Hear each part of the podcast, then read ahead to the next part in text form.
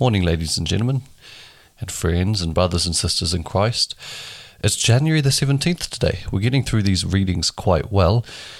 Uh, warning in advance, there's quite a bit of names in the first reading, Genesis chapters thirty-five and thirty-six. These chapters are like previous chapters we've read um, so far, have uh, a list of descendants of key people in the Bible, such as Jacob and Esau. Uh, so you have to bear with me. I'm not very good at pronouncing the names, but I'll try my very best. I've said it before, but uh, even though there are certain passages, such as these ones, which can be hard to read and seem impossible to understand, uh, God put these passages in the Bible for a reason. And so let's make the effort to read them. Hmm? Bear with us. Uh, so, yep, our first readings will come from Genesis chapters thirty-five and thirty-six. We'll also be reading from Matthew chapter twelve, as well as Psalm chapter fifteen and Proverbs chapter three. As usual, we always pray, Lord God, please bless your word to both me and to those who are following along. In Jesus' name, amen. So, starting in Genesis chapter thirty-five, verse one, it says, "Then God said to Jacob, 'Get ready and move to Bethel and settle there. Build an altar there to the God who appeared to you when you fled from your brother Esau.' So Jacob told everyone in his household, 'Get rid of all your pagan idols, purify yourselves, and put on clean clothing. We are now going to Bethel, where I will build an altar to the God who answered my prayers when I was in distress. He has been with me wherever I have gone.' So they gave Jacob all their pagan idols and earrings, and he buried them under the great tree near Shechem. As they set out, a terror from from God spread over the people and all the towns of that area, so no one attacked Jacob's family. Eventually, Jacob and his household arrived at Luz, also called Bethel, in Canaan. Jacob built an altar there and named the place El Bethel, which means God of Bethel, because God had appeared to him there when he was fleeing from his brother Esau. Soon after this, Rebekah's old nurse, Deborah, died. She was buried beneath the oak tree in the valley below Bethel. Ever since, the tree has been called Alon Bakuth, which means Oak of Weeping. Now that Jacob had returned from Padan Aram, God appeared to him again at Bethel. God blessed him, saying, 'Your name is Jacob, but you will no longer be, but you will not be called Jacob any longer. From now on, your name will be Israel.' So God named him Israel. Then God said, 'I am El Shaddai, God Almighty. Be fruitful and multiply. You will become a great nation, even many nations. Kings will be among your descendants, and I will give you the land I once gave to Abraham and Isaac. Yes, I will give it to you and your descendants after you.' Then God went up from the place where he had spoken to Jacob. Jacob set up a stone pillar to mark the place where God had spoken to him. Then he poured wine over it as an offering to God and anointed the pillar with olive oil. And Jacob named the place Bethel, which means house of God, because God had spoken to him there. Leaving Bethel, Jacob and his clan moved on toward Ephrath. But Rachel went into labor while they were still some distance away. Her labor pains were intense. After a very hard delivery, the midwife finally exclaimed, 'Don't be afraid, you have another son.' Rachel was about to die, but with her last breath she named the baby Benoni, which means son of my sorrow. The baby's father, however, called him Benjamin, which means son of my right hand. So Rachel died and was buried on the way to Ephrath, that is Bethlehem. Jacob set up a stone monument over Rachel's grave, and it can be seen there to this day. Then Jacob travelled on and camped beyond Migdal-Eder. While he was living there, Reuben had intercourse with Bilhah, his father's concubine, and Jacob soon heard about it. These are the names of the twelve sons of Jacob. The sons of Leah were Reuben, Jacob's oldest son, Zibeon, Levi, Judah, Issachar, and Zebulun. The sons of Rachel were Joseph and Benjamin. The sons of Bilhah, Rachel's servant, were Dan and Naphtali. The sons of Zilpah, Leah's servant, were Gad and Asher. These are the names of the sons who were born to Jacob at Paddan Aram.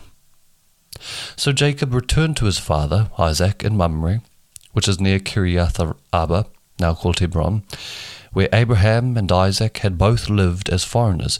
Isaac lived for one hundred eighty years, then he breathed his last and died at a ripe old age, joining his ancestors in death, and his sons Esau and Jacob buried him. All right, here comes the names, uh, starting in chapter thirty-six. Uh, this is the account of the descendants of Esau, also known as Edom. Esau married two young women from Canaan, Adar, the daughter of Elon the Hittite, and Oholibamah, the daughter of Anah, and granddaughter of Zibeon the Hivite. He also married his cousin Basemath, who was the daughter of Ishmael and the sister of Nebaioth. Adar gave birth to a son named Eliphaz for Esau. Basemath gave birth to a son named Reuel. Oholibamah gave birth to sons named Jeush, Jalam, and Korah. All these sons were born to Esau in the land of Canaan. Esau took his wives, his children, and his entire household along with his livestock and cattle, all the wealth he had acquired in the land of Canaan, and moved away from his brother Jacob. There was not enough land to support them both because of all the livestock and possessions they had acquired. So Esau, also known as, also known as Edom, settled in the hill country of Seir. This is the account of Esau's descendants, the Edomites, who lived in the hill country of Seir. These are the names of Esau's sons: Eliphaz, the son of Esau's wife Adar, and Reuel, the son of Esau's wife Basemath. The descendants of Eliphaz were Teman, Omar, Zepho, Gatam, and Kenaz. Timnah, the concubine of Esau's son Eliphaz, gave birth to a son named Amalek. These are the descendants of Esau's wife Adar. The descendants of Reuel were Nahath, Zerah, Shammah, and Mizzah. These are the descendants of Esau's wife Basemath.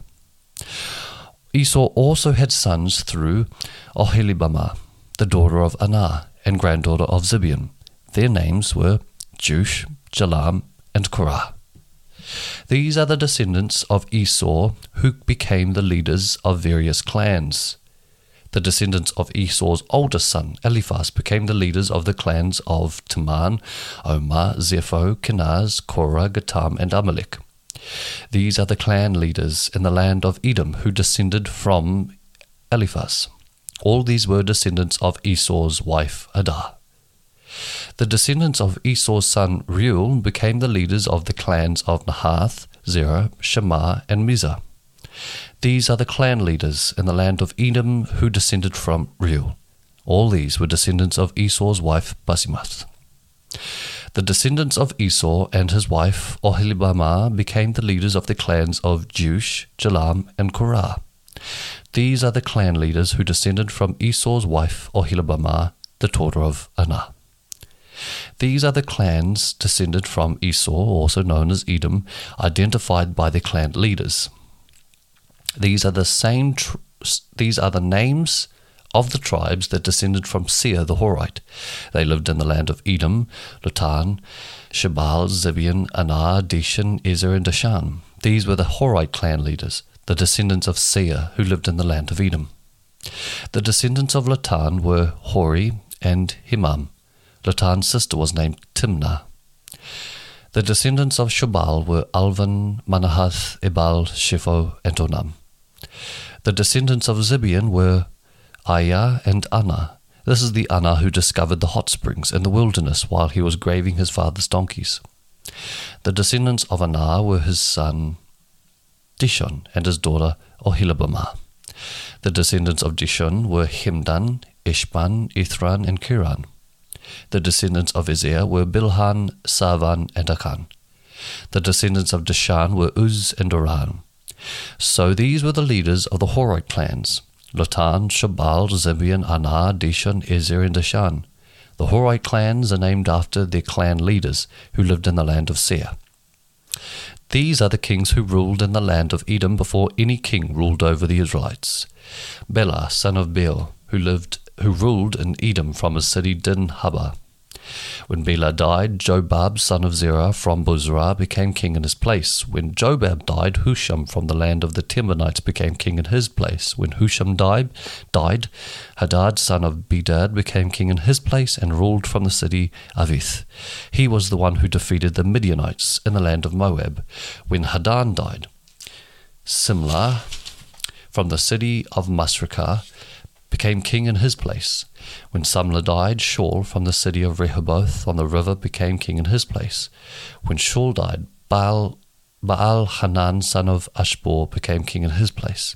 When Baal Hanan, son of Akbor, died, Hadad became king in his place and ruled from the city Pau.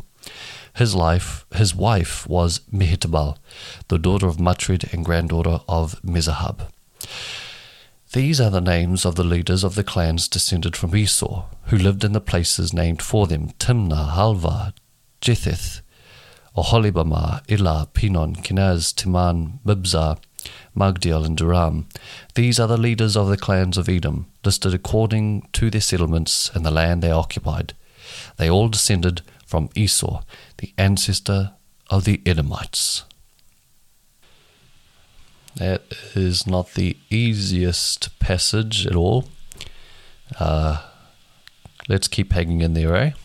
Our next reading comes from Matthew chapter twelve, starting in verse one. At about that time, Jesus was walking through some grain fields on the Sabbath. His disciples were hungry, so they began breaking off some heads of grain and eating them. But some Pharisees saw them do it and protested, "Look, your disciples are breaking the law by harvesting grain on the Sabbath." Jesus said to them, "Haven't you read the scriptures, what David did when he and his companions were hungry? He went into the house of God, and he and his companions broke the law by eating the sacred loaves of bread that only the priests are allowed to eat. And haven't you read in the law of Moses that the priests on duty in the temple may work on the Sabbath? I tell you, there is one here who was even greater than the temple. But you would not have condemned my innocent disciples if you knew the meaning of the scripture.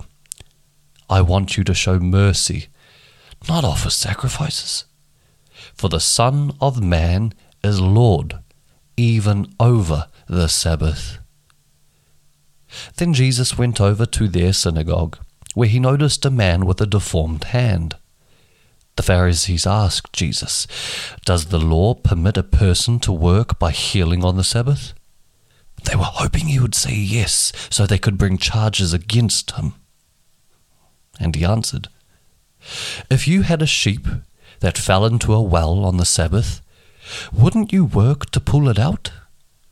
Of course you would. And how much more valuable is a person than a sheep? Yes, the law permits a person to do good on the Sabbath." Then he said to the man, "Hold out your hand." So the man held out his hand, and it was restored just like the other one.